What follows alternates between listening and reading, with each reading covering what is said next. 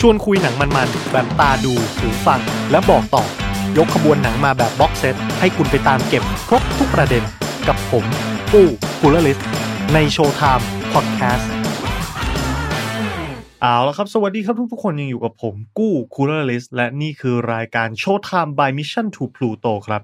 สำหรับสัปดาห์นี้นะครับ หลังจากที่เราพูดคุยกันในเรื่องเกี่ยวกับภาพยนตร์ต่างๆ ผมหยิบยกหนังมาคุยกันหลายต่อหลายเรื่อง วันนี้เราลองมาเปลี่ยนบรรยากาศเป็นการพูดคุยซีรีส์กันดูบ้างครับ และในชั่วโมงนี้นะวันที่ผมบันทึกรายการนะซีรีส์ที่ร้อนแรงที่สุดในประเทศไทยเนี่ยก็คงจะหนีไม่พ้นเด็กใหม่หรือ Girl from Nowhere นั่นเองครับสำหรับซีรีส์เด็กใหม่นะตอนนี้เป็นซีซั่นที่ 2 แล้วนะซีซั่นแรกก็ออกมาโอ้โหซีซั่นแรกเนี่ยฉายไปเมื่อปี 2018 และในปีนี้ก็เป็นปี 2021 ถ้าจะนับกันจริง ๆ นี่ก็ 19 20 21 โอ้ห่างกันถึง 3 ปีด้วยกันนะครับ กว่าจะได้กลับมานะครับสำหรับซีรีส์เด็กใหม่ตอนที่เปิดตัวออกมาครั้งแรกเนี่ยก็ถือว่าสร้างกระแสฮือฮาในสังคมได้ ค่อนข้างจะกว้างขวางทีเดียวนะ เพราะว่าเป็นซีรีส์ที่มีรสชาติต้องเรียกว่า น่าจะเรียกว่าแปลกประหลาดได้เลยนะสำหรับประเทศไทยนะ เพราะว่าน้อยครั้งที่เราจะได้เห็นซีรีส์ที่มีรูปแบบ มีเนื้อหา มีวิธีการเล่าเรื่องที่ผิดจากคำนบทั่วไปนะครับ และถามว่าจริงๆแล้วเนื้อหาของเด็กใหม่เนี่ยมันเป็นยังไง มันคือการหยิบยกเอาประเด็นต่างๆในโรงเรียน นะครับไม่ว่าจะเป็นเรื่องอะไรที่เราได้เคยเห็นกันผ่านทางสื่อ หรือว่าสิ่งที่เคยเกิดขึ้นเป็นประเด็นทางสังคม ไม่ว่าจะเป็นเรื่องความรุนแรงในโรงเรียน การล่วงละเมิดทางเพศในโรงเรียนวิธีการจัดการบริหารดูแลนักเรียน หลักสูตรการเรียนการสอน หรือว่าขนบวัฒนธรรมธรรมเนียมประเพณีอะไรต่างๆ ในโรงเรียนก็ตามนะครับ ก็จะถูกหยิบยกขึ้นมานำมาบอกเล่า โดย มีตัวเดินเรื่องที่น่าสนใจมาก นั่นก็คือตัวละครชื่อแนนโนซึ่งนำแสดงโดยคุณคิตตี้ชิชามาตยกุลนะครับ ถามว่าแนนโนเป็นถามว่าแนนโนเป็นตัวละครอะไรยังไง ลักษณะเป็นยังไงแนนโนนี่เป็นตัวละครที่มีประวัติที่มาไม่ชัดเจน เพียงแต่ว่าคนก็ตีความไปต่างๆ นานารวมไปถึงการคาดการอะไรต่างๆอะดูแล้วตัวละครตัวนี้มันเหมือนเป็นเขาว่าเป็นลูกสาวซาตานเป็นปีศาจจำแรงกายในรูปแบบหนึ่งที่จะ ลงมาปะปนอยู่ในโลกมนุษย์ แล้วก็เหมือนกับทำการชำระบาป คือใครที่เคยทำผิดทำชั่วทำเลวอะไรต่างๆ แนนโนก็จะมาเปิดโปง มาดัดหลัง แล้วก็มาทวงความยุติธรรมให้อ่าตัวแนนโนเองก็จะมีความอภินิหารเหนือมนุษย์หลาย ๆ อย่าง คือมีพลังพิเศษแปลก ๆ เช่นฆ่าไม่ตายอะไรแบบนี้นะ ตัวละครที่มีพลังในการบิดเบือนเรียลิตี้อะคือเปลี่ยนความรับรู้ความเป็นจริง เปลี่ยนสถานการณ์เปลี่ยนเหตุการณ์ที่เกิดขึ้นได้ ให้เป็นรูปแบบที่ตามใจคุณปรารถนาเนี่ย มันน่าสนใจมากว่า แล้วเรื่องราวมันจะเป็นยังไง ใครกันที่มีอำนาจยิ่งใหญ่มหาศาลขนาดนี้นะหลายๆ คนก็อาจจะรู้สึกว่าแนโนเป็นอย่างนั้นนะโดยส่วนตัวผมเนี่ยผมรู้สึกว่าแนโนเหมือนเป็น force of nature เป็นเป็นเป็นกรรมนะเป็นตัวกรรมก็คือ ใครที่เคยทำอะไรเอาไว้ ก็ต้องได้รับผลจากการกระทำนั้นกลับคืนไปทำให้คุณรู้สึกทำให้คุณเห็นว่าผลจากการกระทำของคุณเนี่ย มันส่งผลเลวร้ายให้กับผู้อื่นอย่างใดบ้าง แล้วเมื่อคุณได้ประสบพบเจอกับตัวเองแล้วมันเป็นยังไงนะครับ นี่ก็คือเป็นลักษณะของแนนโน เพราะฉะนั้นตัวละครแนนโนเป็นตัวละครที่มีปริศนาเยอะ แล้วก็ตัวคุณคิตตี้เองก็เล่นเรื่องนี้แบบ โอ้ ดีเหลือเกินนะสมบทบาทอะไรมากมายต่างๆ ในซีซั่นแรกเนี่ย เรื่องราวมันยังจำกัดอยู่ในหมวดของโรงเรียน แต่ในซีซั่น2ที่เราจะมาลงรายละเอียดกันในวันนี้เนี่ย เรื่องราวมันขยายกว้างใหญ่ขึ้น จะเป็นอย่างไรนั้นเดี๋ยวเรามาลงรายละเอียดกันแต่ก่อนที่จะพูดถึงเนื้อหาของเด็กใหม่ซีซั่น2ก็ต้องขอเตือนอีกครั้งครับอย่างที่ผมเตือนมาเป็นประจำทุกเทปว่า สิ่งที่เราจะพูดคุยกันต่อไปนี้ จะเป็นการสปอยเนื้อหาของซีรีส์เด็กใหม่หรือ Girl from Nowhere Season 2 ถ้าใครที่อยากจะรับชมเนื้อหาของซีรีส์เรื่องนี้ด้วยตัวเอง ก็ขอหยุดพอดแคสต์แล้วไปรับชมให้เรียบร้อยก่อนดูให้จบ แล้วเดี๋ยวเรามาคุยกันในส่วนของช่องคอมเมนต์นะครับสำหรับเด็กใหม่ในซีซั่น2เนี่ย เนื้อหาจะแบ่งออกเป็น 8 ตอนด้วยกัน สิ่งที่ผมชอบแล้วมันแตกต่างไปจากซีซั่นที่ 1 เรื่องแรกเลยก็คืองานโปรดักชันนะครับว่าก็ทำออกมาได้ดูดีนะถ่ายออกมาภาพสวยแสงสวยอะไรต่างๆ ก็ถือว่าโปรดักชันดีเลย การแสดงก็ดีมากๆ ตัวละครในหลาย ๆ ตอนที่เราจะได้พูดถึงกันก็สมบทบาท แสดงกันได้เก่งมากๆนะครับ ต้องบอกว่าเด็กใหม่ในซีซั่น2เนี่ยมีการหยิบเอาประเด็นทางสังคมเนี่ยมาล้อมาพูดถึงมาตีแผ่มากขึ้น แต่เปลี่ยนจากบรรยากาศและบริบทที่เป็นสังคมจริง ๆ เนี่ย จำลองให้มันมาอยู่ในโรงเรียน คือจริง ๆ เรื่องพวกนี้เกิดขึ้นในสังคมได้ทั้งหมด เพียงแต่ว่าเราใช้ฉากหลังเป็นโรงเรียนเพื่อให้คงคอนเซปต์ของตัวเด็กใหม่ ที่ต้องอยู่ในโรงเรียนเป็นนักเรียนอยู่ในโรงเรียนแล้วก็พูดอะไรเรื่องราวเกี่ยวกับโรงเรียน เพราะฉะนั้นถ้าพูดกันตามตรงเนี่ยเนื้อหาของตัวซีซั่นนี้เนี่ยมันก็มีความกว้างขึ้นครับ และสิ่งที่ผมชอบมากที่สุดก็คือ continuity ก็คือเด็กใหม่ในซีซั่น2เนี่ยมันจะแตกต่างจากซีซั่น1จุดใหญ่เลยก็คือ เนื้อเรื่องของซีซั่น1เนี่ย มันจะมีความจบในตอน คือเหมือนคุณอ่านนิยายเรื่องสั้นว่าโอเค เรื่องนี้มีไม่กี่หน้า จบแล้วก็คือเนื้อเรื่องมันค่อนข้างจะ self-contained จบในตอนเนื้อดูจบแล้วก็เปลี่ยนเป็นประเด็นใหม่ตอนหน้าก็เป็นประเด็นใหม่ แต่สำหรับในเด็กใหม่ซีซั่น2เนี่ยมันมีความต่อเนื่องครับมันมีเส้นเรื่องที่ต่อยอดยืดยาวไป คือจริงอยู่ว่ามันจะมีพล็อตหลักของตอนนั้นๆ ที่หยิบจับประเด็นออกมาพูด แต่ว่า มันจะมีเนื้อเรื่องของตัวละครแนนโนที่ต่อเนื่องไปเรื่อยๆ เป็น background อยู่ด้วย เอาล่ะ เรามาเริ่มว่ากันไปเป็นตอนๆแล้วกัน ตอนที่ 1 จะเป็นเรื่องที่มีชื่อตอนว่า p r e g n e t p r e g n e t จะเป็นเรื่องราวของการตั้งครรภ์ในวัยเรียน ซึ่งเกิดขึ้นโดยเด็กผู้ชายหนึ่งคนที่ไม่มีความรับผิดชอบนะครับ ก็คือชอบใครก็ไปจีบเขาไปหลอกล่อลวงมีเพศสัมพันธ์กับเขาจะด้วยวิธีอะไรก็ตาม เสร็จแล้วผู้หญิงก็จะเป็นฝ่ายตั้งครรภ์ เป็นฝ่ายที่ต้องแบกรับความรับผิดชอบต่างๆ ไม่ว่าจะด้วยการเป็นแม่หรือการถูกมอง การถูกประนามจากสังคมนะครับ ว่าเป็นผู้หญิงก็จะต้องทำให้ตัวเองตกอยู่ในสถานการณ์แบบนี้เป็นคนที่ไม่ดี เป็นคนที่โง่หรืออะไรทำนองนั้นนะแต่ในสถานการณ์ของตอนนี้ก็คือกลับกันมาให้ผู้ชายต้องเป็นคนที่ตกอยู่ในสถานการณ์แบบนั้นบ้าง ก็คือผู้ชายเป็นฝ่ายท้องบ้างครับ มีรูปร่างที่เปลี่ยนไปจากการตั้งครรภ์นะก็ท้องโย ท้องใหญ่แล้วก็สามารถที่จะคลอดได้ด้วยนะครับคลอดออกมาเป็นตัวเลยทีเดียว ด้วยความที่มันเป็นตอนแรกอะ่ะก็ยังไม่ได้มีอะไรที่เรียกว่าซับซ้อนมากมาย นี่เป็นประเด็นที่เราน่าจะได้เห็นกันไปค่อนข้างจับมากนะครับ แล้วก็คิดว่าค่านิยมทางสังคมในปัจจุบันเนี่ยมันก็เปลี่ยนไปในประมาณหนึ่งแล้วล่ะ เพียงแต่ว่า มันก็ยังมีคนที่คิดในลักษณะนั้นหลงเหลืออยู่นะครับผม อันนี้ก็เป็นอีกหนึ่งในการตีแผ่ให้คุณเห็นว่า โอเคมันมี เรื่องแบบนี้อยู่จริง ๆ และเราไม่ควรที่จะทำแบบนั้นก็คือมีความรับผิดชอบต่อสิ่งที่ได้ทำลงไปนะแล้วก็ผลลัพธ์ที่จะตามมา ตอนที่สองนี่เป็นตอนที่มีชื่อว่า True Love ก็คือรักแท้ ซึ่งมันเป็นตอนที่เกิดขึ้นในโรงเรียนที่จะต้องเปลี่ยนจากการเป็นโรงเรียนชายล้วนหรือหญิงล้วนเนี่ยจับนักเรียนมารวมกันเป็นครั้งแรกในรูปแบบสาศึกษา แล้วมีครูบาอาจารย์ที่มีความรู้สึกว่า เรื่องแบบนี้มันไม่ดีมันไม่ควรจะเกิดขึ้นในมุมมองของผมเนี่ยผมก็เป็นคนที่เรียนโรงเรียนชายล้วนมานะจริง ๆ ก็ไม่ได้รู้สึกว่ามันมันแย่หรือมันเลวร้ายอะไรนักนะ ตอนที่เรียนจนถึงจบมานี้ก็ไม่ได้รู้สึกว่า เออมันมันมันผิดมันแปลกประหลาด แต่สิ่งที่ครูหรือเป็นตัวแทนผู้มีอำนาจในโรงเรียนพยายามจะทำเนี่ย คือการทำให้มันผิดธรรมชาติครับ คือเมื่อจับผู้ชายกับผู้หญิงมาอยู่ด้วยกันแล้ว ห้ามเขามีปฏิสัมพันธ์กัน ปฏิสัมพันธ์ในที่นี้ไม่ใช่ว่ามีไปมีจูจีอะไรกันนะ คือคุยกันก็ไม่ได้ ไม่ควรจะอยู่ใกล้ ไม่ควรจะเขาเรียกว่าสูงสิงสนิทสนม ซึ่งถ้าคุณเรียนโรงเรียนแยกเป็นเอกเทศ ระบบนิเวศมันก็จะเป็นแบบหนึ่ง แต่เมื่อคุณจับคนสองเพศมาอยู่ด้วยกัน ระบบนิเวศมันก็เป็นอีกแบบหนึ่งและ การที่คุณเลือกจะทำแบบนี้ มันฝืนธรรมชาติ มันไม่ใช่แค่สถานะของโลกหรือสิ่งที่เด็กเป็นอยู่ในปัจจุบันนะ แต่เมื่อเด็กทุกคนโตขึ้นไป เขาก็ต้องไปอยู่ในสังคม ซึ่งมันไม่มีกำแพงของเพศสภาพมากั้นอยู่ดีนะครับ เพราะฉะนั้นในเมื่อเลือกทางที่จะมาอยู่ในโรงเรียนสานศึกษาแล้วเนี่ย ก็ควรจะมีการปล่อยให้มันเป็นไปตามธรรมชาติ ตามสมควรของมันว่าโอเคเขาก็ต้องมีการพูดคุยกันได้ เขาก็ต้องมีการคบหากันได้ แบบเพื่อนนะครับ หรือจะเป็นการคบหาแบบเพื่อนต่างเพศเป็นแฟนกันก็ได้เหมือนกัน เพียงแต่ว่าอย่างที่บอกไปว่ามันต้องมีความรับผิดชอบ มันต้องรู้จักการป้องกัน รู้จักสถานะของตัวเองว่าเออทำอะไรไป แล้วมันจะเกิดอะไรขึ้นผลลัพธ์อะไรที่ตามมา แล้วคุณพร้อมที่จะรับมันหรือไม่นะครับ นี่คือ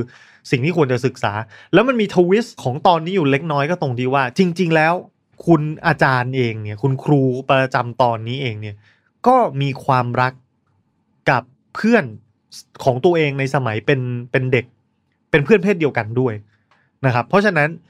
อาจารย์เนี่ยเป็นคนที่ควรจะมองเห็นว่าสิ่งที่สวยงาม อย่างเช่นความรักเนี่ยมันเป็นยังไงนะครับ แล้วก็ควรที่จะปล่อยให้มันเติบโตเบ่งบานดีกว่าที่จะมาจำกัดหรือว่าปิดกั้นมันด้วยเหตุผลที่อาจจะรู้สึกว่าตัวเองไม่ชอบไม่พอใจหรือมีปมประเด็นอะไรในจิตใจอะไรทำนองนั้น อันนี้คือตอนที่สอง ตอนที่สาม Minnie and the Four Bodies หรือมินนี่สี่ศพนะครับในตอนที่ 3 นี้ เป็นหนึ่งในตอนที่หยิบเอาเขาเรียกว่าประเด็นข่าวในสังคมที่ฮือหามากๆ มาหลายปีแล้วเนี่ย เอามาพูดถึงกัน ว่าเมื่อคุณรวยเมื่อคุณมีอำนาจคุณยิ่งใหญ่เข้าถึงทรัพยากรอะไรต่างๆ ในประเทศนี้มันก็เป็นสิ่งที่คนเขาพูดกันบ่อย ๆ ว่าคุกมีไว้ขังคนจน คนไม่มีโอกาสนะครับถ้าคุณเส้นใหญ่พอ ถ้าคุณรวยพอ กฎหมายก็เอื้อมไปไม่ถึงแนโนในตอนนี้ก็จะเหมือนเป็นตัวกรรมครับ ตัวกรรมที่ไม่สนชนชั้น ไม่สนฐานะ ไม่สนว่าคุณจะเป็นใครอะไรมาจากไหน เมื่อคุณได้เมื่อคุณได้ทำความผิดลงไป คุณก็ต้องรับผลลัพธ์ของมัน เรื่องราวมันคือมินนี่เป็นเด็กนักเรียนที่เขาเรียกว่าเกเรลอกข้อสอบเพื่อนทำผิดกฎอะไรต่างๆครูบาอาจารย์ก็ มีการลงโทษมีการแบนแม้กระทั่งตัวผู้ปกครองของมินนี่ซึ่งเป็นคนที่ร่ำรวยมีอำนาจนะครับ ก็ยังลงโทษลูกสาวตัวเอง โดยการกักบริเวณ แต่มินนี่ไม่เชื่อฟังมินนี่แอบขับรถแล้วก็ดื่มแอลกอฮอล์แล้วก็ไปชนรถสองแถวทำนักเรียนตายสี่คน ซึ่งในนั้นก็มีแนนโนไปแฝงตัวอยู่ด้วยนะฮะแล้วแนนโนก็ทำวิธี แนโนก็ทำตามกรรมวิธีของแนโนคือชอบในการทรมานตัวเหยื่อของเธอ คือไม่ว่าเหยื่อของเธอจะเป็นใครมาจากไหน ถ้าลองได้ทำเรื่องชั่วเรื่องเลวร้ายแล้วแล้วก็แนโนก็จะมีวิธี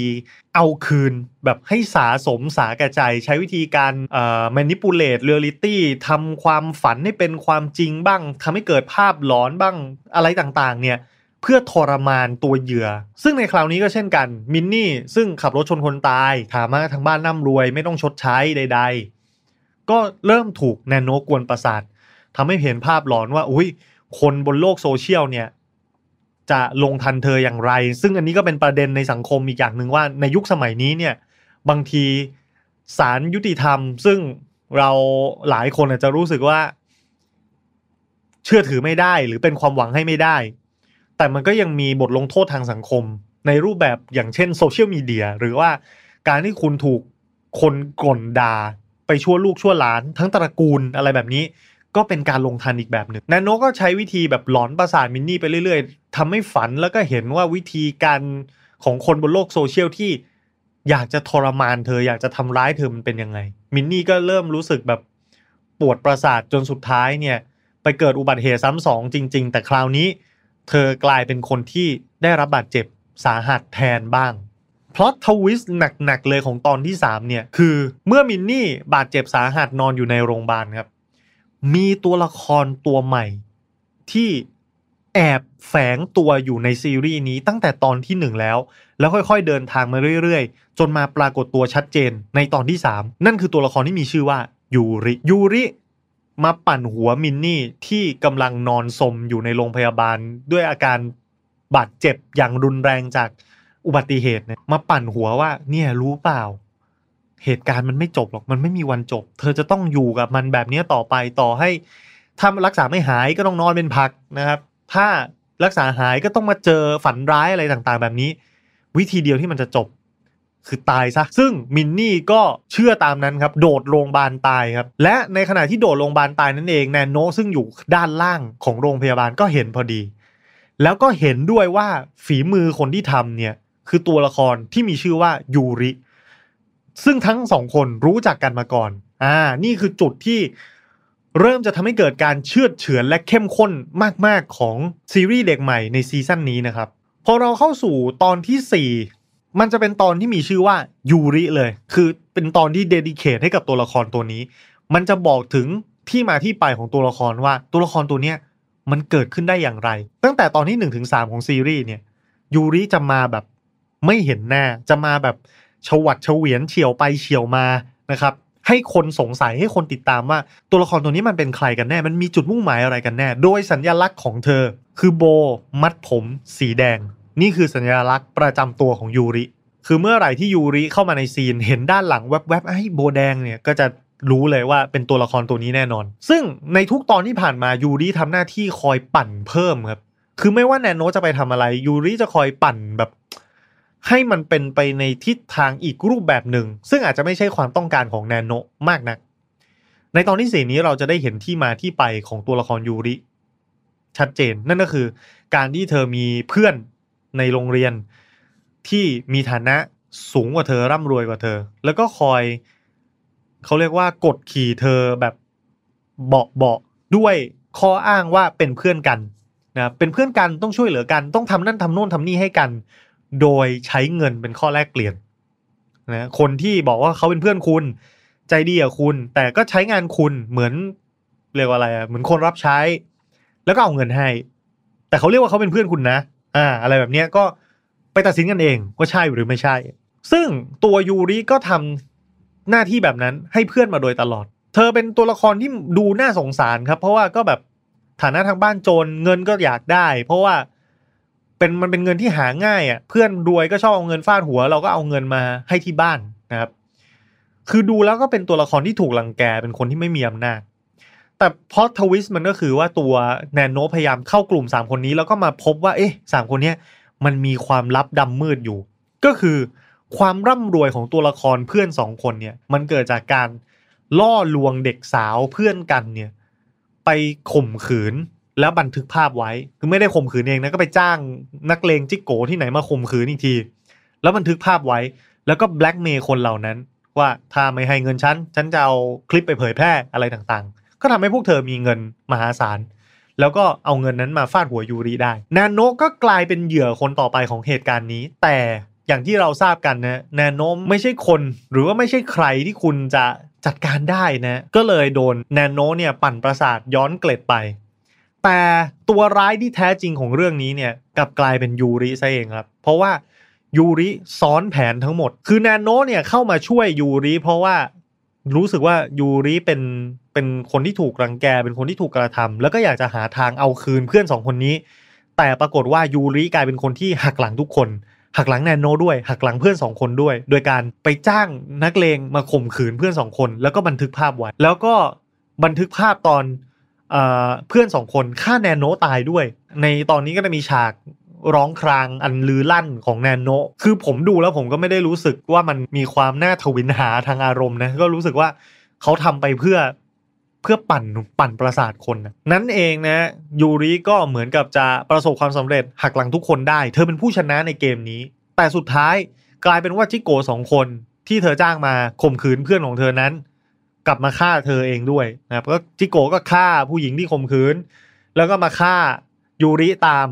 กลายเป็นว่ายูริเนี่ยก็เสียชีวิตตามไป แต่อย่างที่เรารู้กันแนโนะไม่มีวันตาย ปรากฏว่าเลือดของแนโนะครับได้ให้ชีวิตใหม่กับยูริทำให้ยูริฟื้นจากความตายขึ้นมา และกลายเป็นคนที่มีพลังพิเศษแบบแนนโนด้วย ก็คือทำสิ่งที่แนนโนะทำได้ในเวอร์ชั่นจูเนียคือ พลังยังไม่แก่กล้าเท่าอ่ายังแบบว่าควบคุมพลังได้ไม่มากเท่า แต่ก็เริ่มปฏิบัติการในลักษณะเดียวกับแนนโน ตัวละครสองตัวนี้มันก็เหมือนการพบกันของมันเหมือนกระจกที่ส่องสะท้อนกันและกันเหมือนเหรียญ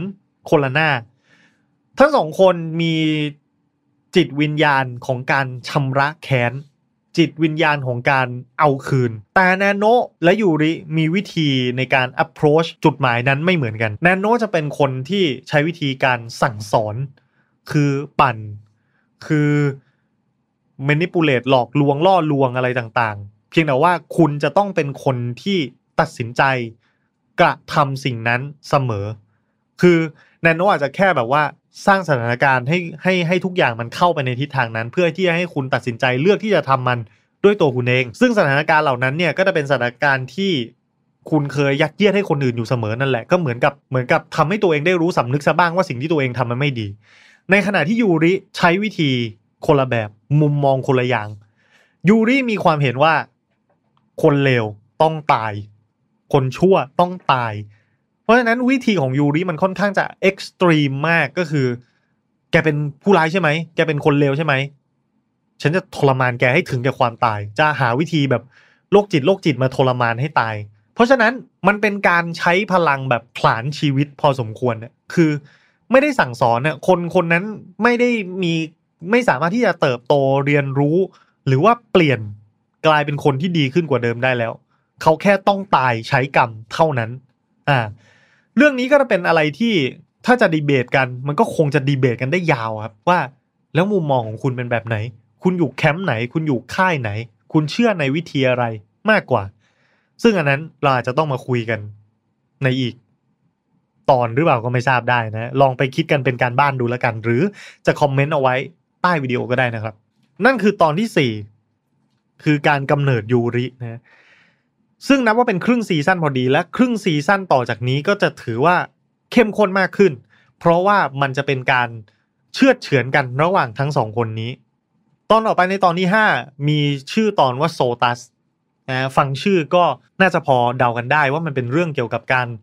รับน้องนะเป็นประเด็นในสังคมทุกปีว่าการรับน้องเนี่ยมันควรจะมี ขอบเขตขนาดไหน มันจะควรยังมีอยู่หรือไม่ด้วยซ้ำนะครับ แล้ววิธีการที่เราจะดำเนินการกับการทำที่กับการทำที่มันเกินเลยเกินขอบเขตไปมันเป็นยังไง ทั้งแนนโนและยูริก็ไปแซงทำเป็นเด็กรุ่นน้องที่เพิ่งเข้ามาเรียนใหม่ โดยที่มีรุ่นพี่หนึ่งคนก็เป็นพี่วากจอมซาดิสให้เด็กทรมานทำโทษด้วย วิธีการรับน้องรูปแบบต่างๆทำให้อับอายถอดเสื้อผ้าร้องเพลงสัปดนอะไรแบบนั้นนะลดทอนคุณค่า บังคับให้เขาทำอะไรที่เขาไม่อยากจะทำเพียงเพราะว่าอ้างว่าตัวเองเนี่ย เป็นรุ่นพี่เป็นผู้ใหญ่กว่า มีอำนาจเหนือกว่า ซึ่งแน่นอนในปัจจุบันเนี่ยเรื่องการรับน้องด้วยรูปแบบวิธีแบบนี้ เราก็มีการต่อต้านกันกว้างขวางมากขึ้นอยู่แล้วนะครับนานโนก็เลยปั่นประสาทรุ่นพี่คนนี้ไปเรื่อยๆ จนกระทั่งรุ่นพี่สติแตกทนไม่ไหว พลั้งมือฆ่าแนนโนตาย เรื่องใหญ่ขนาดนี้รุ่นพี่ก็เลยต้องขอลาออก หรือว่าจะบอกว่าโดนไล่ออกก็ได้ออกจากโรงเรียน แล้วก็ไปอยู่ที่โรงเรียนอื่น ย้ายถิ่นที่อยู่ไป ไปหาที่เรียนใหม่ทำให้เขาต้องกลับมาอยู่ในสภาวะกลายเป็นรุ่นน้องบ้าง แต่คราวนี้โรงเรียนใหม่ที่เขาอยู่เขาได้ไปเจอแนนโนครับซึ่งควรจะตายไปแล้วเพราะว่าเขาฆ่าเองกับมือวิธีฆ่านี่ก็โหดมากนะฮะโดยการใช้ไม้เบสบอลฟาดหน้าจนลูกกระตาหลุดออกมานะครับ คือเป็นฉากที่โอ้กราฟิกพอสมควร คือลองจินตนาการว่ามันเกิดขึ้นกับคุณเนี่ยคุณโดนไม้หวดแรงมากจนลูกตาหลุดออกมาโอ้โหมันคือคือมันเป็นการตายที่แบบเถื่อนจริง ๆ นะ เมื่อตารุ่นพี่คนนี้เนี่ยไปเป็นเด็กใหม่ไปเป็นรุ่นน้องนะก็ถูกทรมานต่างๆนานาครับด้วยกรรมวิธีคล้ายๆกันกับสิ่งที่เขาเคยทำครับก็ทำให้เขาได้เหมือนกับได้ต้องรับชดใช้กรรม กับสิ่งที่เขาเคยทำลงไปทำต้องถูกทำให้อับอาย ต้องไปแต่งเสื้อผ้าผู้หญิง ต้องไปไหว้หมาด้วยซ้ำนะ เห็นชีวิตหมาดีกว่าชีวิตของเขาอะไรทำนองนี้นะก็ถูกถูกบี้ขยี้เอาคืนอย่างรุนแรง เพียงแต่มันเป็นความซวยของเจ้ารุ่นพี่คนนี้ว่าถ้ามีแค่แนนโนคนเดียวเนี่ย ไอตาหมอนเนี่ยก็อาจจะแค่ถูกทรมานทางจิตใจ แต่ในคราวนี้ดันมียูริอยู่ด้วยเนี่ย ไอหมอนี่ก็เลยต้องถูกล้างแค้นเอาคืน จนถึงแก่ความตายครับ คือเคยเคยเอาไม้เบสบอลฟาดแนนโนจนถึงแก่ความตายยูริก็เลยใช้วิธีว่าให้คนทั้งหลายเนี่ย ไปรุมฟาดตาหมอนี่บ้าง จากความผิดที่เขาเคยทำเอาไว้ นะ มันก็จะมีเรื่องราวของมันแต่ว่า สุดท้ายแล้ว เธอก็ใช้วิธีปั่นประสาทคนจำนวนมากเนี่ย ให้แบบไปทำร้ายคนคนนี้จนถึงแก่ความตาย ซึ่งก็สาแก่ใจยูริกันไปนะครับ ส่วนแนนโนก็เริ่มเห็นเขาลางของความขัดแย้งไม่ตรงกันของยูริมากขึ้นไปเรื่อยๆ ตอนที่ 6 มีชื่อว่า liberation หรือการปลดแอก การประกาศอิสรภาพการเป็นไทยนะ ในตอนนี้เนี่ยจะเป็นเรื่องราวของโรงเรียนซึ่งมีกฎ เยอะแยะหยุมหยิมมากมาย 400 กว่าข้อกฎเยอะกว่าพระสงฆ์อีกนะและด้วยการที่มันมีกฎเยอะมากขนาดนี้เนี่ย โลกมันเลยถูกแบ่งให้เป็นสิ่งที่ถูกกับสิ่งที่ผิดเท่านั้นทำให้ภาพในตอนนี้เนี่ยเป็นสีขาวดำนะครับคือเหมือนกับพยายามจะสื่อพยายามจะบอกว่าโลกมันมีแค่ถูกกับผิดนะครับโดยที่คุณครูเนี่ยก็เป็นตัวผู้คุมกฎนะว่าเธอจะต้องทำตามที่ฉันสั่งที่ฉันบอกที่ฉันสอนเท่านั้น ตอนนี้เนี่ยผมคิดว่าเป็นตอนที่หลาย ๆ คนน่าจะชอบมาก เพราะว่ามันเอามาเทียบเคียงกับบริบททางสังคมของประเทศไทยได้ ค่อนข้างจะชัดเจนคือจะบอกว่าตรงเป๊ะเลยก็ได้นะมีคนพยายามจะทำให้มันเป็นแค่เรื่องถูกหรือเรื่องผิด โลกนี้มีแค่สองอย่างนี้ แล้วแนนโนก็เป็นคนเด็กใหม่ที่เข้ามา แล้วพยายามที่จะเติมสีสันลงไปในโลก จากโลกที่เคยมีแค่ขาวกับดำแนนโนก็เริ่มเอาลิปสติกสีแดงมาทา มียางมัดผมสีเขียว มีการย้อมผมตัวเองเป็นสีม่วง คือเริ่มมีคนที่พยายามจะส่งเสียง เริ่มมีคนที่พยายามจะเปลี่ยนแปลง และทำให้เห็นว่า โลกเนี้ยมันมีหลายเฉดนะ แต่แน่นอนสิ่งที่คุณครูหรือผู้มีอำนาจในเรื่องนี้พยายามจะทำก็คือการจับนักเรียนคนที่เห็นต่างไปขัง แล้วก็ระดมเปิดภาพ เปิดเสียงหลอนกรอกหูเข้าไปว่า เธอจะต้องทำตามกฎ 400 กว่าข้อนี่มันมีอะไรบ้าง พร่ำบอกทั้งวันทั้งคืน พยายามทั้งสะกดจิตทั้งบังคับทั้งโพพากันดาใครจะพูดใครจะเถียงมากๆ ไม่พอใจ ตัดลิ้นออกมาเลย คือถ้าใครเคยเห็นรูปที่เป็นลิงสามตัวครับ ปิดหูปิดตาปิดปากนะก็คือจะประมาณนั้นเลยแหละก็คือ พยายามทำให้คุณเงียบสยบเสียงที่พยายามจะพูดต่อต้านเถียงเขา โดยที่เจ้าโรงเรียนนี้เนี่ยมีครูใหญ่ด้วยนะ ครูใหญ่ก็จะเป็นผู้ชายคนหนึ่งเพียงแต่ว่าครูที่ขับเคี่ยวกับแนนโนก็จะเป็นครูผู้หญิงอีกคนหนึ่งนะ มีครูใหญ่อีกหนึ่งคน แล้วครูใหญ่คนนี้มีปืน อ่า แล้วครูใหญ่คนนี้ใส่ชุดสูทสีม่วง คือพอสถานการณ์การกรบฏของแนนโนมันมากเข้าแนนโนแยกล่างได้นะในในในตอนนี้นะแยกล่างเป็นสามสี่คนห้าคน พอการกรบฏของแนนโนมันแข็งแข็งข้อขึ้นเรื่อยๆเนี่ยครูใหญ่ก็ต้องออกโรงครูใหญ่มีปืน ชุดสูทที่ครูใหญ่ใส่ เป็นชุดสูทสีม่วง เป็นสีสันนะในโลกที่มีแต่ภาพขาวกับดำนะคือมันพยายามจะบอกว่า มึงอะก็ไม่ได้ทำตามกฎที่มึงตั้งไว้นะ มึงเองก็มีเสื้อมีสีนะ อะไรอย่างเงี้ย คือแล้วยังจะทำไมถึงพยายามบังคับให้ทุกคนไม่มีสีล่ะทำไมทำไมถึงต้องทำให้ทุกคนเป็นขาวดำล่ะ ตัวคุณเองยังยังผิดปกติเลย แล้วทำไมคุณถึงยอมรับความแตกต่างไม่ได้ อ่า ซึ่งสุดท้ายแล้วเรื่องเนี้ย ตอนเนี้ยโอ้โหเขามีการซ้อนซ้อนแซะซ้อนการแซะเอาไว้หลาย layer นะครับ อันนี้ก็ อยากให้ไปลองตีความกันเองแล้วกัน ว่ามันจะอะไรหมายถึงอะไรนะ แต่จบสุดท้ายแล้วนั่นก็คือ เด็กๆเป็นฝ่ายชนะนะคนที่พยายามจะกบฏเป็นฝ่ายชนะทำให้โลกเนี้ยกลับมามีสีสันได้นะครับ แต่ว่าในความเป็นจริง เราจะชนะกันหรือเปล่า อันนี้ก็ต้องมารอดูกัน ตอนที่ 7 Jenny X เป็นตอนที่พูดถึงเน็ตไอดอล คนหนึ่งที่มีความเบื่อหน่ายชีวิตที่เธอเป็นอยู่นะครับ โดยเธอมองว่าพ่อแม่เนี่ยรังแกเธอใช้เธอเป็นเครื่องมือทำมาหากิน โดยที่ผลักดันเธอให้เป็นเน็ตไอดอลแล้วก็มาเรียกรับผลประโยชน์ที่ได้จากตัวเธอ ตอนนี้มีความน่าสนใจอยู่ตรงที่ว่า นี่คือมุมมองของฝั่งเด็กครับ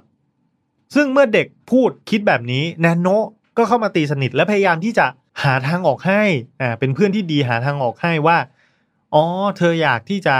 เป็นอิสระจากพ่อแม่แบบนี้ใช่ไหมงั้นก็ทำแบบนี้สิอะไรแบบนี้นะ เพื่อปั่นยุยงให้เจนนี่รู้สึกว่า เอ้ย เราทำแบบนี้ได้นี่นะถ้าเราทำแบบนี้หนีไปจากพ่อแม่ แกล้งฆ่าตัวตาย กลางไลฟ์เพื่อที่จะหายสาบสูญไป เราก็ได้ไม่ต้องทำงานให้พ่อแม่เราเกาะเรากินแล้ว เราก็ไม่ต้องมาถูกควบคุมโดยพ่อแม่ของเราอีกต่อไปแล้ว นะครับ อันนี้ก็คือมุมมองของเด็ก ซึ่งเมื่อลงมือทำไปจริง ๆ เขาก็ทำตามนั้นจริง ๆ นะเขาสามารถใช้ชีวิตอิสระได้ แต่ยูริเจ้ากรรมก็ตามมาหลอกหลอน โดยการพยายามที่จะเปิดโปงเรื่องทั้งหมดเนี่ยเป็นการจัดฉาก ตัวเจนนี่เองก็แทนที่จะรู้สึกว่าเราได้ในสิ่งที่เราต้องการแล้วนะ แต่กลับรู้สึกว่ากลัวถูกแฉมากกว่านะครับกลัวว่าเฮ้ยมันจะ เรื่องมันจะแดงขึ้นมาตัวเองจะเสื่อมเสียชื่อเสียงอะไรต่างๆ ก็เลยกลับใจครับไม่อยากไม่อยากทำแบบนี้แล้วฮะแล้วก็มาป้ายความผิดว่าทุกอย่างเนี่ยมันเป็นเพราะฝีมือของแนนโนฉันถูกแนนโนปั่นหัว ฉันถูกแนนโนจับตัวไป อะไรทำนองนี้ เมื่อเธอลงมือทำแบบนั้น รวมไปถึงด้วยการปั่นหัวของยูรินะครับ เจนนี่ก็ถึงกับฆ่าแนนโนตายไป และพยายามที่จะกลับไปบ้านตัวเอง กลับไปหาครอบครัวของตัวเองอีกครั้ง แต่เมื่อกลับไปถึงครอบครัวก็ปรากฏว่าแนนโนไปรออยู่ที่นั่นแล้ว แนนโนกลายเป็นลูกสาวบ้านนี้ไปแล้ว แล้วเราก็ได้ฟังมุมมองของพ่อแม่ของเจนนี่มากขึ้นว่าทำไมเขาถึงควบคุม เจนนี่ต่างๆนานาผู้ใหญ่เขามีมุมของเขาว่า ที่ฉันไม่ให้เธอกินอะไรตามใจเนี่ยเพราะเธอแพ้ง่ายนะ ฉันไม่ให้อฉันมาปลุกปั้นเธอให้เธอเป็นยูทูบเบอร์ให้เธอเป็นอินฟลูเอนเซอร์เนี่ยเพราะเป็นความต้องการของเธอเองนะ อะไรแบบเนี้ย คือกลายเป็นว่า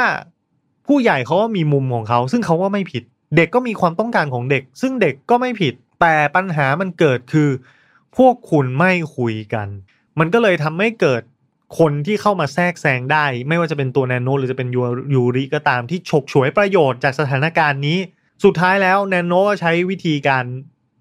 ปั่นประสาทจนกระทั่งพ่อแม่ และสภาพแวดล้อมทุกคนเชื่อว่าตัวแนนโนเนี่ยเป็นเจนนี่ ส่วนเจนนี่ตัวจริงก็ต้องหนีหายสาบสูญไปคำถามมันเริ่มจะก่อเกิดขึ้นมาในใจของแนนโนด้วยคำพูดที่เจนนี่พูดว่า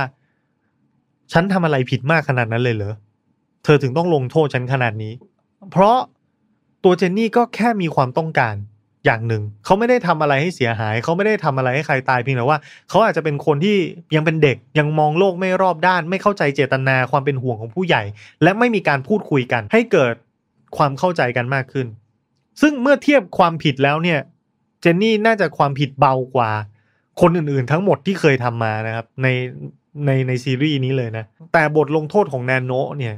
ก็ดูจะรุนแรงไปจนเธอเริ่มที่จะสงสัยว่า สิ่งที่เธอทำเนี่ยมันถูกต้องหรือเปล่า โดยเฉพาะอย่างยิ่งยูริก็เข้ามาปั่นอีกว่าฮ่าเธอเริ่มสงสัยแล้วใช่ไหมว่าสิ่งที่เธอทำเนี่ย มันถูกหรือมันผิด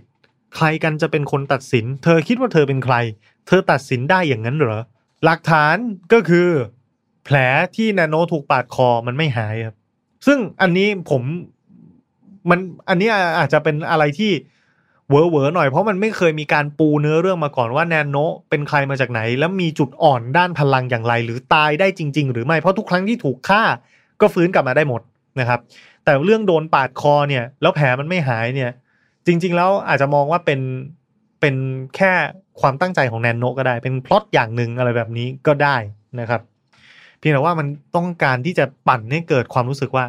เฮ้ยแนนโนก็ไม่ได้ไร้เทียมทานนะ ไม่ได้ไม่ได้รับมือไม่ได้ขนาดนั้น เธอก็มีจุดอ่อนเหมือนกันอ่าสุดท้ายเราก็เดินทางเข้าสู่ตอนที่ 8 ซึ่งเป็นตอนสุดท้ายของซีรีส์มีชื่อว่า The Judgment คือการพิพากษานะครับ ตอนเนี้ยผมมองว่าเป็นตอนที่ผมชอบ น่าจะเรียกว่ามากที่สุดของของของซีซั่นนี้นะ ก็ตอน 6 กับตอน 8 เนี่ยเป็นตอนที่ผมชอบนะ ถามว่าทำไมตอน 8 ถึงชอบเป็นพิเศษ เพราะว่ามันพล็อตทวิสสามครั้ง คือหักหักจนปวดหัวหักหักหลังหักมุมกันจนปวดหัวเลยทีเดียว มันเป็นเรื่องราวของครูคนหนึ่ง เป็นครูพยาบาล แล้วมีลูกสาว ซึ่งเป็นอัจฉริยะเรียนเก่งมาก แต่ว่าดำรงชีวิตอยู่โดยการรับเงินบริจาค เธอเห็นไหมลูกสาวฉันเป็นเด็กเรียนเก่งเรียนดี แต่ว่ามีร่างกายอ่อนแอนะก็ต้องนั่งรถเข็นไม่แข็งแรง เป็นโรคที่เลือดไม่แข็งตัว โดนเข็มแทงโดนมีดบาดแผลเล็กนิดเดียวเลือดก็อาจจะไหลไม่อยู่จนตายได้ เธอก็เลยต้องเปิดรับบริจาคว่าโอ้ถ้าอยากให้น้องเขาไปต่อ ลูกฉันมีสามารถที่จะเป็นอนาคตที่สดใสได้ก็รบกวนช่วยบริจาคด้วยนะคะอะไรทำนองนี้ ดูเป็นพ่อแม่ที่หากินกับความความอ่อนแอของลูก แต่หารู้ไม่แนนโนก็มาสืบนะก็มาตีสนิทกับเด็กคนนี้แล้วก็มาสืบ แล้วก็ได้พบความจริงที่น่าสยดสยองอีกแล้ว นั่นก็คือ ตัวคุณแม่มีการซ่อนศพของเพื่อนร่วมงานในโรงเรียน เป็นคุณครูท่านอื่น มีการซ่อนศพเอาไว้ โดยจุดประสงค์อะไรไม่มีใครรู้นะครับ แต่พยายามที่จะซ่อนศพหรือทำลายศพ แถมตัวคุณแม่ ยังวางยาลูกสาวตัวเอง ให้มีสภาพร่างกายอ่อนแอ เพื่ออะไรกันอ่าเมื่อดำเนินเรื่องมาถึงจุดนี้มันก็เลยมีความรู้สึกว่าอ๋อจริง ๆ แล้วแม่เนี่ย คงจะวางยาลูกให้ลูกอ่อนแอ แล้วก็อาศัย status ของลูกแบบนี้ที่เป็นคนไม่แข็งแรง สร้างความสงสาร รับเงินบริจาค แล้วใครที่รู้ความลับ เธอก็ฆ่าทิ้งหมด อ่า นี่คือพล็อตที่จินตนาการเอาไว้หนึ่งมิติ ปรากฏว่ามันมีเรื่องเข้ามา plot twist อย่างที่ผมบอกว่าตอนนี้หักกันหลายหลายตลบมากเพราะ twist ก็คือเมื่อแนนโนเอาเรื่องนี้ไปพูดคุยต่อแม่ตรงๆต่อหน้า แม่ก็บอกว่า ที่ฉันทำไปทั้งหมดนี้มันเป็นเพราะความรักนะเธอรู้ไหม ลูกสาวของฉัน ที่ชื่อว่าจุนโกะเนี่ย มันเป็นปีศาจ มันฆ่าคนเพื่อที่จะล้างแค้นคนที่เคยดูถูกเธอ อะไรแบบนี้คือจุนโกะตอนเด็กๆ ป่วยจริงไม่แข็งแรงจริง แต่เมื่อโตขึ้นมาเริ่มแข็งแรงขึ้น ก็หายในช่วงที่เป็นเด็กก็มีคนรังเกียจเธอกันแกล้งเธออะไรมากมาย ไม่ว่าจะเป็นครูหรือว่าเพื่อนร่วมโรงเรียน จุนโกะเมื่อโตขึ้นมาและหายเป็นปกติ ก็เลยฆ่าคนพวกนี้เป็นการล้างแค้นสิ่งที่เคยทำไว้กับเธอ แล้วแม่ก็เป็นคนที่ต้องมาคอยตามล้างตามเช็ด เอาศพเหล่านั้นไปซ่อนเอาศพเหล่านั้นไปทำลายอะไรต่างๆ เงินที่เปิดรับบริจาคมา ก็เพื่อเอาไปช่วยครอบครัวของคนที่ตายครับเอา้าแม่กลายเป็นนักบุญไปซะงั้น แม่ทำทุกอย่างเพราะความรักช่วยปกป้องความผิดของลูก ต้องวางยาลูกตัวเองให้อ่อนแอเพื่อที่จะให้เธอไม่สามารถไปฆ่าใครได้ โอ้โหนี่มันอะไรกันเนี่ยทำไมเรื่องราวมันพลิกผันกับตาลปัด แต่สุดท้ายยูริก็เข้ามาในซีน พร้อมกับเข็นจุนโกบนรถเข็นมาด้วย แล้วก็บอกว่าจุนโกได้ยินไหม แม่เขาคิดกับเธอแบบนี้แหละ เขาเห็นว่าเธอเป็นตัวอันตราย เขาไม่ได้รักเธอจริง เขาเป็นคนวางยาเธอ เขาเป็นคนขัดขวางเธอจากการชำระแค้น จุนโกได้ยินดังนั้น ก็อ๋อนี่แม่เหรอ แม่ทำแบบนี้อย่างนั้นเหรอ ถ้าอย่างนั้นแม่ก็เป็นคนที่สมควรตายเหมือนกันนั่นแหละ แล้วจุนโกก็ลุกขึ้นยืนอย่างน่าสะใจกลายเป็นว่าที่ผ่านมา คุณแม่ซึ่งเข้าใจว่าตัวเองวางยาลูกสาวให้อ่อนแอไปเรื่อยๆ เนี่ยทำไม่สำเร็จครับ เพราะยูริไปแอบเปลี่ยนยามาตั้งนานแล้วนะแอบบอกจุนโกว่าเออเรื่องราวที่แท้จริงมันเป็นยังไง จุนโกรับรู้ และจุนโกก็ไม่ได้อ่อนแอ สิ่งที่เกิดขึ้นมาทั้งหมด คือจุนโกแกล้งอ่อนแอทั้งสิ้น ปรากฏว่าจุนโกก็จะทำการฆ่าแม่ตัวเองครับ เอามีดมาไล่แทงไล่ฆ่าแม่ของตัวเองปาด นบาดเจ็บสาหัส ยูริกับแนนโนก็มายืนกอดอกพูดพูดคุยกันว่า ตกลงเรื่องนี้มันใครผิดกันนะ แม่ผิดเหรอที่ช่วยลูกสาว อะไรอย่างเงี้ย แล้วลูกสาวผิดจริงเหรออะไรอย่างเงี้ยยูริก็มาปั่นประสาทแนนโนจนกระทั่งแนนโนก็เหมือนรู้สึกว่าเฮ้ยใครเป็นคนผิดกว่า ฉันจะลงโทษใคร หรือฉันควรจะลงโทษไหมอะไรแบบเนี้ยคือตกลงเด็กคนนี้เป็นผลผลิตของแม่ แล้วแม่ผิดเหรอ ที่ ทำกับลูกแบบนี้ ผิดหรือเปล่า หรือใครผิดผิดเท่าไหร่ ใครผิดมากกว่ากัน ในขณะที่จุนโกก็ไล่ฆ่าแม่ตัวเองไปเรื่อยๆ จนกระทั่งกำลังจะฆ่าได้สำเร็จอยู่แล้ว แนนโนเข้าไปขวางครับ ช่วยไม่ให้ลูกฆ่าแม่ของตัวเอง แต่ในขณะที่แนนโนเข้าไปช่วย คุณแม่ดันหันมีดและฆ่าแนนโนแทน เพราะมองว่าแนนโนเป็นตัวเสือกถ้าไม่มีแนนโนเรื่องราวทั้งหมดนี้ก็จะไม่เกิดขึ้น หลังจากที่คุณแม่ฆ่าแนนโนได้สำเร็จ จุนโกะก็ไปหยิบมีดมาปาดคอแม่ตัวเองครับ พร้อมกับยูริก็เดินเข้ามา บอกว่ามันหมดยุคสมัยของแนนโนะแล้ว ไอ้วิธีการปั่นประสาท แกล้งทำตัวเป็นเหยื่อ แล้วก็มาสั่งสอนให้คนรู้สำนึกเนี่ย มันช้ามันไม่ได้เรื่องมันหน่อมแนมอะคนผิดก็ต้องตายสิวะ คนผิดต้องรับโทษ แล้วถ้าเลือดของแนนโนะเป็นหัวใจ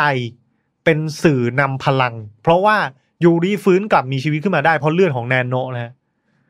ถ้าอย่างนั้นยูริก็จะมอบพลังนี้ให้กับคนทุกคน แล้วให้คนทุกคนพิพากษากันเองให้หมด คือยูริแม่งแบบ จิตล้างโลกมากอะ่ะ คือแบบ เออ ถ้าโลกแบบเนี้ยที่ไม่มีขือแปรทุกคนสามารถที่จะทำอะไรกับใครก็ได้ นี่แหละ คือสุดยอดโลกในฝันในอุดมคติของเธอ พร้อมกับปาด เอามีดปาดมือตัวเองให้เลือดไหล แล้วเเลือดป้ายปากจุนโกครับสองคนนี้ก็เลยกลายเป็นคู่หูดูโอแล้วก็แยกกันเราจะไปผลานโลกนี้ด้วยกัน นี่คือตอนจบของเด็กใหม่ซีซั่นสองนะอลังการงานสร้างมาก ปรากฏว่าตัวแนโนเองฟื้นไม่ได้ตายจริง แล้วก็ยืนดูอยู่ห่างๆว่า อืม ต่อไปเนี้ยมันจะเป็นยังไงกันนะ ฉันยังเป็นสิ่งที่จำเป็นอยู่บนโลกใบนี้หรือเปล่า หรือว่าคนทุกคนจะใช้พลังนี้อย่างไรกัน เป็นเรื่องที่น่าสงสัย เป็นเรื่องที่น่าติดตาม เป็นเรื่องที่น่าลุ้นมากๆนะเพราะฉะนั้นโดยส่วนตัวเนี่ย เราว่ากันมาจนจบซีซั่นเนี่ย ผมมีความรู้สึกว่า เด็กใหม่ เป็นซีรีส์ที่สนุกมาก เป็นซีรีส์ที่แน่นอนมันเสียดสีสังคมทำให้คุณมีมุมมองอะไรต่างๆ มากขึ้น แล้วก็เป็นซีรีส์ที่มีโปร production value ที่ค่อนข้างจะสูงนะ ผมคิดว่าน่าให้โอกาสน่าลองสำหรับใครที่ไม่เคยดู ก็ลองดูกัน แล้วก็ลองคิดตาม ลองคิดในมุมกลับนะครับคุณอาจจะได้รู้สึกว่า เออมันให้อะไรกับคุณมากขึ้นหรือเปล่า และแน่นอนเป็นเป็นเรื่องที่เราหน้ามาหยิบยกมาพูดคุยกันมาก ๆจริง ๆ นะ เพราะฉะนั้นอย่าพลาดครับแนโนเด็กใหม่ 2 บน Netflix ครับ วันนี้ขอบคุณสำหรับการติดตาม แล้วพบกันใหม่คราวหน้าสำหรับวันนี้ สวัสดีครับ ชวนคุยหนังมันๆแบบตาดูหูฟังและบอกต่อ ยกขบวนหนังมาแบบบ็อกเซตให้คุณไปตามเก็บครบทุกประเด็นกับผม ปู้กูลลิสในโชว์ไทม์พอดแคสต์